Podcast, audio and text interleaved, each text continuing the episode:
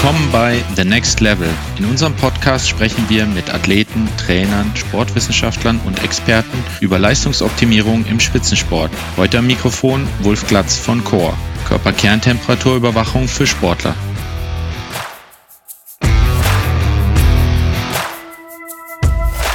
Herzlich willkommen, Dan Norang. Äh, unser Gast heute ist äh, Dan Norang. Er ist äh, der ähm, Head Coach und gleichzeitig verantwortlich für Innovation im deutschen Profi-Radrennstall äh, Bohr Hans Grohe. Äh, viele werden ihn aber auch kennen in seiner Funktion als Trainer der beiden amtierenden Triathlon Ironman Weltmeister ähm, Anne Haug und Jan Frodeno. Ähm, ich freue mich. Herzlich willkommen dann. Ja, hallo Wolf. Vielen Dank für die Einladung.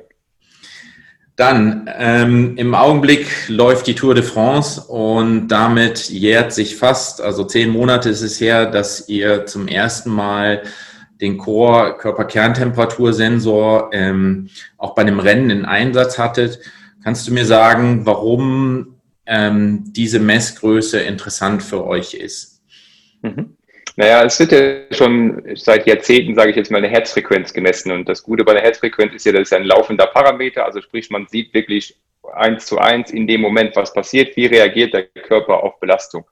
Und bei der Körpertemperatur, wo wir, wo Studien ja auch gezeigt haben, dass es einen Einfluss gibt von Körpertemperatur auf die Leistung und auch auf die Leistungsfähigkeit, ähm, da war das bis jetzt relativ schwierig. Ähm, es gibt natürlich die Möglichkeit, dass man entsprechende Temperaturpillen schluckt, ähm, das einen gewissen Zeitraum aufzeichnet, aber dass man mal wirklich monitort, was passiert von Einheit zu Einheit im Training, aber dann auch im Rennen in unterschiedlichen Situationen, das war bis jetzt einfach nicht möglich. Sowohl nicht retroperspektiv, also dass man sich das nachher anschauen konnte, als auch dann wirklich live im Training oder im Rennen. Und als wir dann die Möglichkeit hatten, das mit Core zu machen, äh, war das für uns relativ schnell klar, dass wir diese Chance nutzen wollen, um äh, der, da mehr Insights zu kriegen, was im Körper genau passiert und wo entweder die Leistung herkommt oder eben auch nicht herkommt. Also ich denke, das ist ganz wichtig. Es geht nicht darum, einen Parameter zu finden, sondern es geht darum, einen weiteren Parameter dazu zu bekommen, um den, das System Mensch besser zu verstehen. Du sagtest, ähm, es war vorher schon bekannt. Ähm, Wann war für dich persönlich jetzt das erste Mal, dass du entweder davon gehört hast, dass die ähm, Körperkerntemperatur für die Leistung relevant ist oder dass du das erste Mal darüber nachgedacht hast? Ähm, also gehört, ich meine, das ist was, das lernst du eigentlich schon im Studium, in der Physiologie, äh, dass der Körper, sage ich mal, unter einer gewissen Betriebstemperatur, dass da die Zellfunktion am besten ist. Geht das darüber hinaus, dann kann es eher zu einem katabolen Prozess kommen. Ich meine, wir kennen das alle, wenn man Fieber, äh, äh, wenn man genau Temperatur hat, wenn man Fieber hat, äh, wie sich das anfühlt, wie der Körper re rebelliert, wie er bewusst die Leistung nach unten setzt. Ähm, genau andersrum, wenn man auch unterkühlt ist, weiß man eben auch, dass die Leistungsfähigkeit nicht da ist. Also das lernt man im Studium, aber dass ich mich dann wirklich damit beschäftigt habe, das hat dann angefangen, als ähm, Jan Frodeno zum ersten Mal als Ziel hatte Hawaii, wo ja auch ganz klar war, die Bedingungen auf Hawaii äh, sind ähm, entsprechend, ähm, ja, ist einfach heiß, hohe Luftfeuchte, äh, ganz andere Bedingungen, wie man die in Europa wiederfindet. Und ähm, parallel dazu dann eben auch ein bisschen zu den Olympischen Spielen 2016 in Rio, wo man ja auch äh, hohe Temperaturen erwarten konnte teilweise, wo man sich eben auch mit dem Thema schon mal das erste Mal oder wo ich mich als Trainer das erste Mal näher mit dem Thema auseinandergesetzt habe. Genau. Ähm, damals äh, war es noch äh, vergleichsweise äh, schwierig, diesen Parameter zu ermitteln. Du hast es erwähnt, Temperaturpillen ist eine, eine Methode.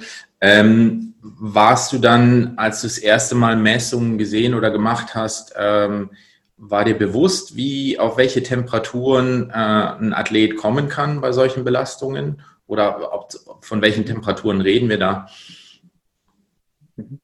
Ähm, also es war, nee, es, also man kann natürlich das gucken, was in der Literatur steht, also was da schon mal gemessen wurden bei Studien.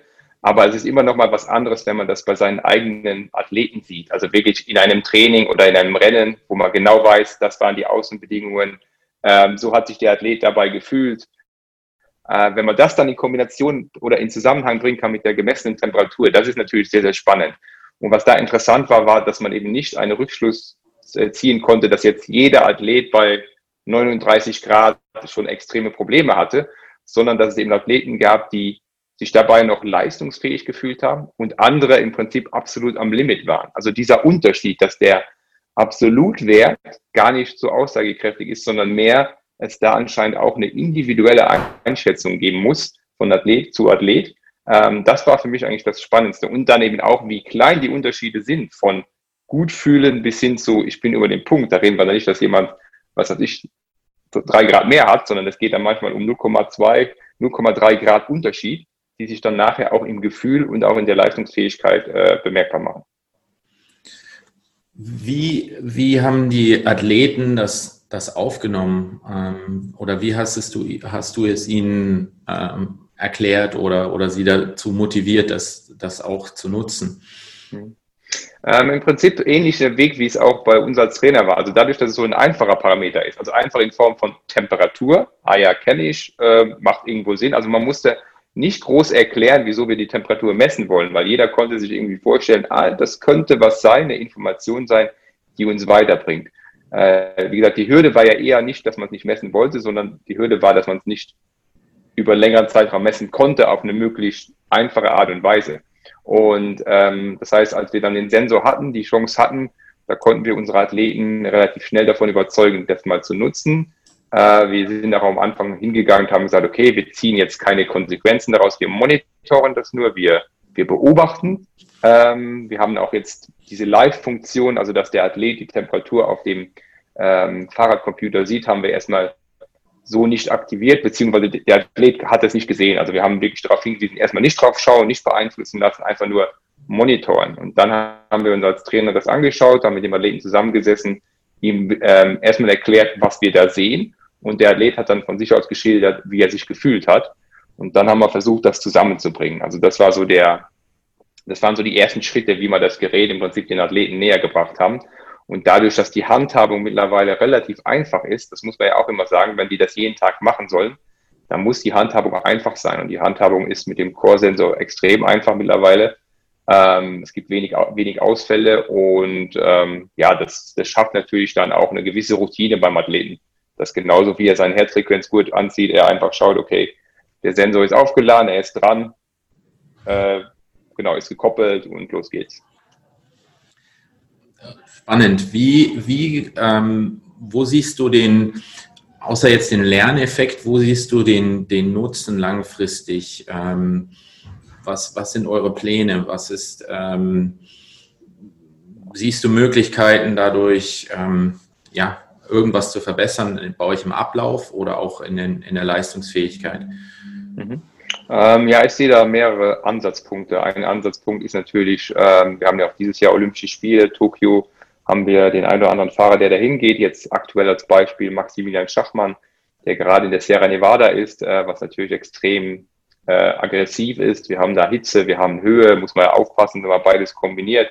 Ähm, da hilft uns der Chorsensor sicherlich äh, zu gucken, was machen wir da eigentlich genau? Also wie hoch geht die Körpertemperatur? Wie weit müssen wir mit der Wattzahl runtergehen, äh, damit der Athlet sich nicht überlastet, also nicht überhitzt? Äh, weil wir wollen auf der einen Seite natürlich eine Anpassung, aber wir wollen keinen, keinen Overload vom, vom Athleten haben. Und da nutzen wir den Sensor gerade wirklich ähm, spezifisch, um, um das zu kontrollieren.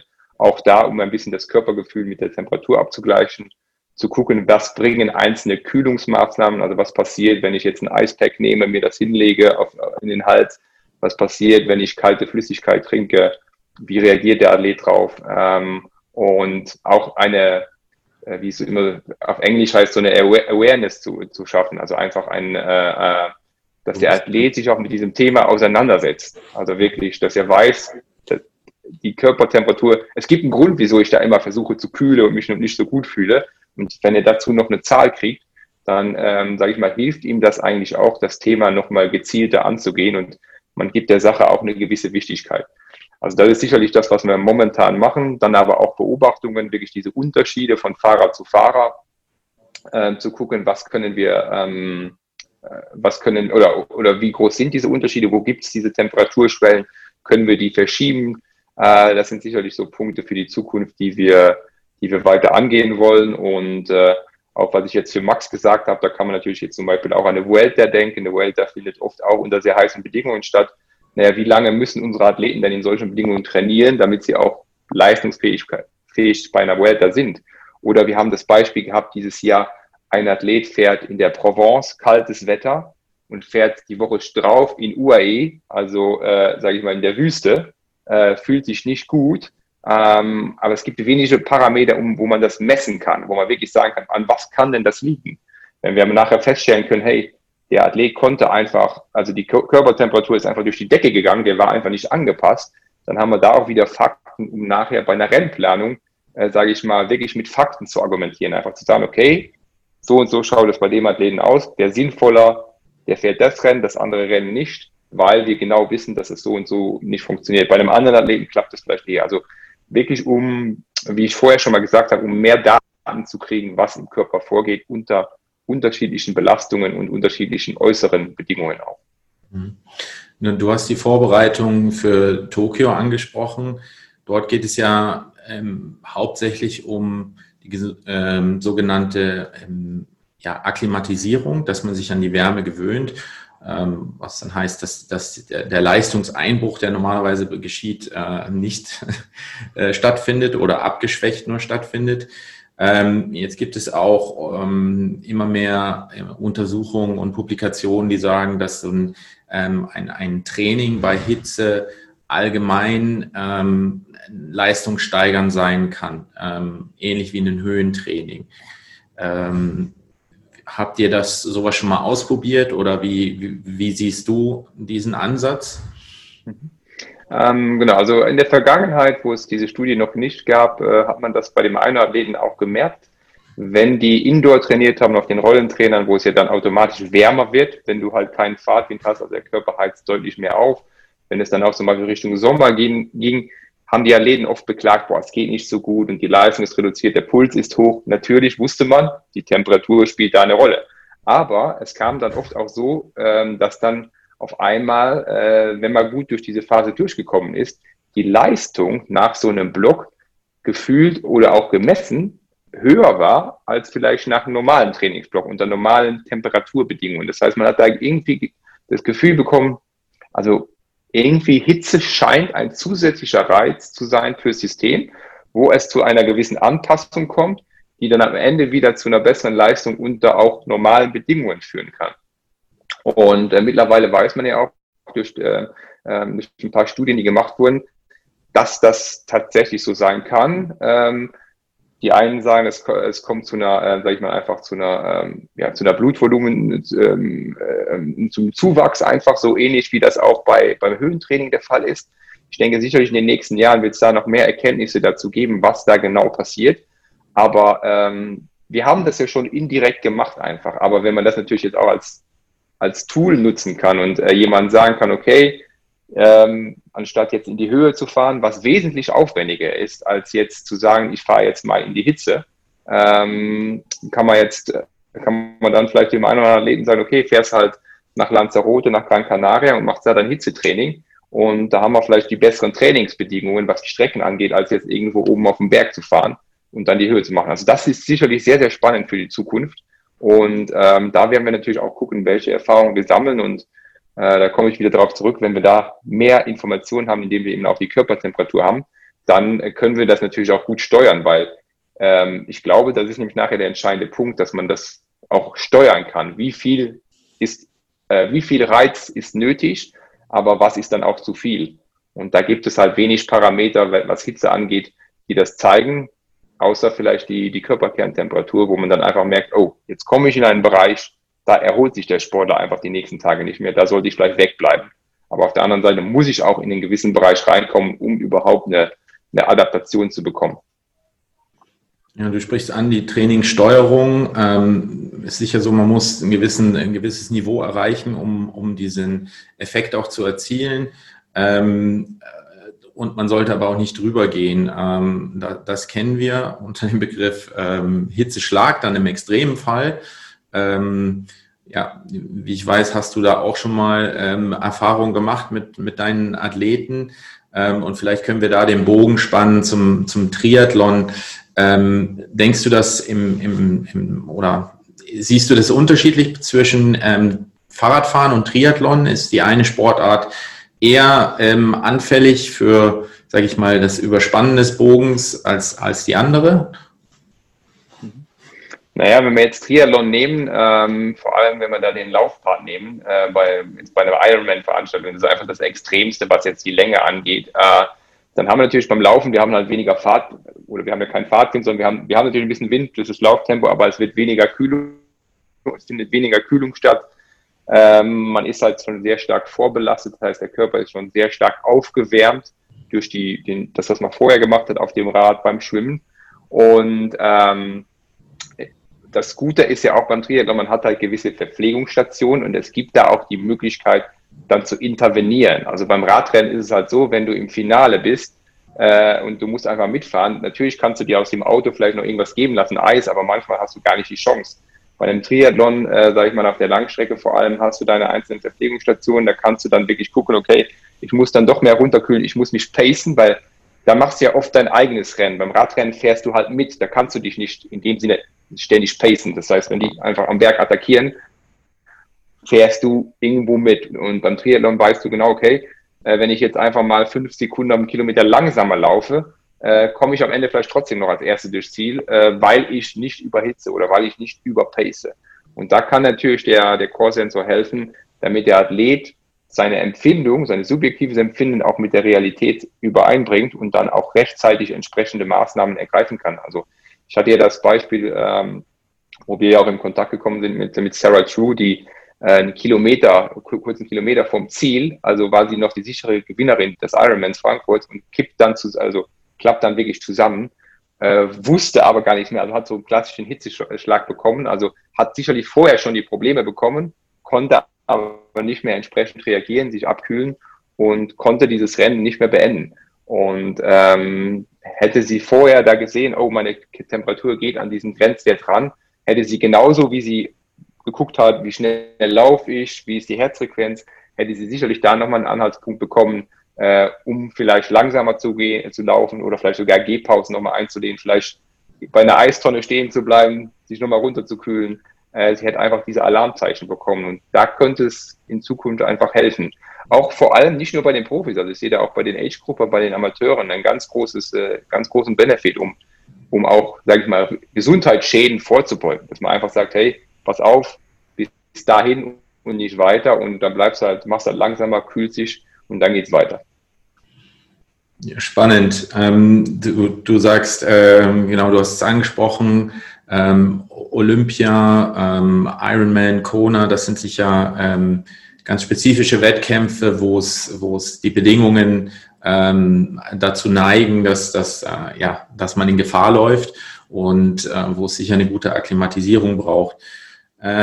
Vielleicht, wenn wir in, weiter in die Zukunft gucken, die, siehst du ähm, auch Anwendungen an, in anderen Sportarten? Denkst du, es kann relevant werden für, für andere Sportarten? Ähm, Stichwort irgendwelche Teamsportarten, wo es, wo es ja sicher nicht eine, eine, extreme, wo es auch um Ausdauer geht, aber kein, keine ähm, eher Sprints und Intervalle. Also ich denke, sobald du halt entsprechende Außentemperaturen hast, oder sagen wir mal so, man, man sieht, diese Körpertemperatur, die braucht jetzt nicht ewig, um hochzugehen, sondern kurze, intensive Belastungen führen schon dazu, dass die Körpertemperatur nach oben geht. Und wenn ich dann noch extremere Außenbedingungen habe, geht das natürlich noch schneller. Und ähm, ich glaube einfach, dass man auch in einem Sport wie vielleicht Fußball, ähm, wo es auch schon immer mal wieder gang und gäbe ist, dass man die Herzfrequenz aufzeichnet, zumindest auch im Training, dass man da auch das mal mitlaufen lässt und einfach mal schaut, ähm, wie hoch gehen denn die Spieler, weil ähm, man hatte jetzt bei der, ich glaube, die UEFA hat diese Trinkpausen eingeführt, die hat eingeführt, dass es mehr Auswechselspieler gibt, das machen die ja auch aus dem Grund, also auch unter anderem aus dem Grund, um halt sowas zu vermeiden, also Gesundheitsschäden zu vermeiden, um Überhitzungen zu vermeiden.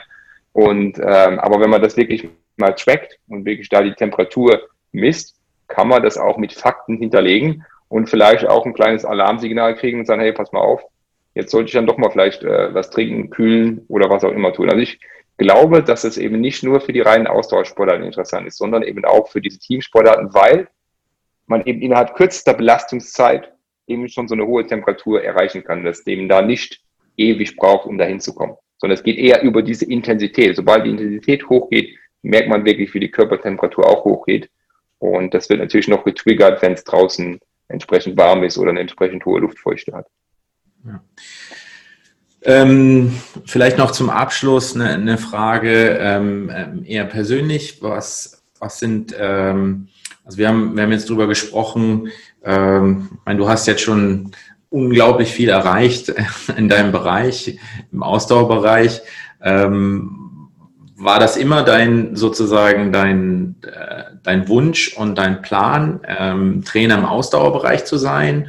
Oder ähm, hattest du mal andere Pläne oder hast du noch andere Pläne? Ähm, würde dich sowas wie Fußball reizen? Mhm.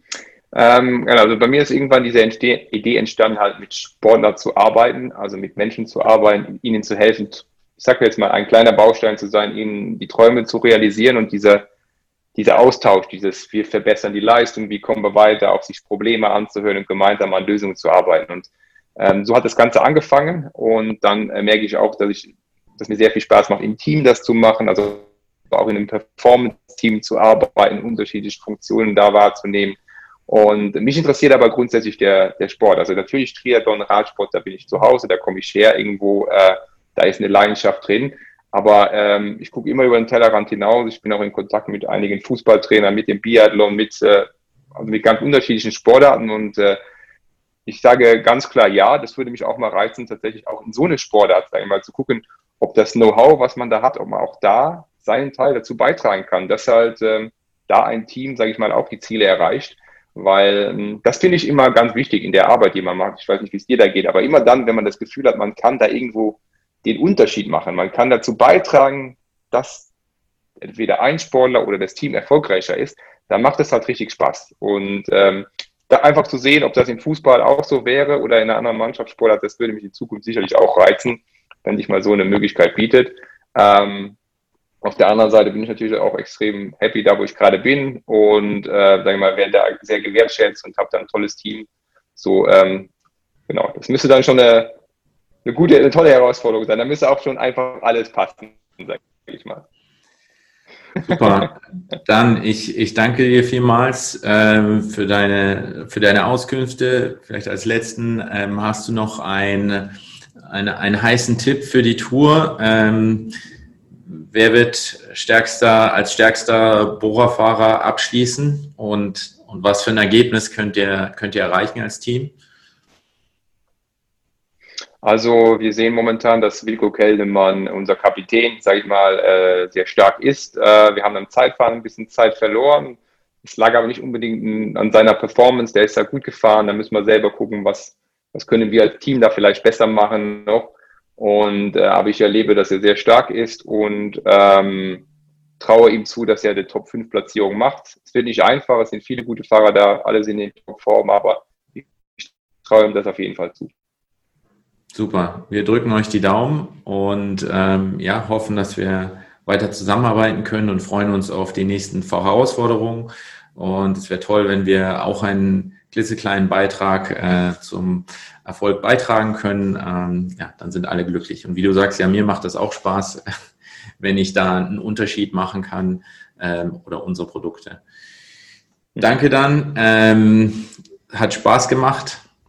Ich mache jetzt mal die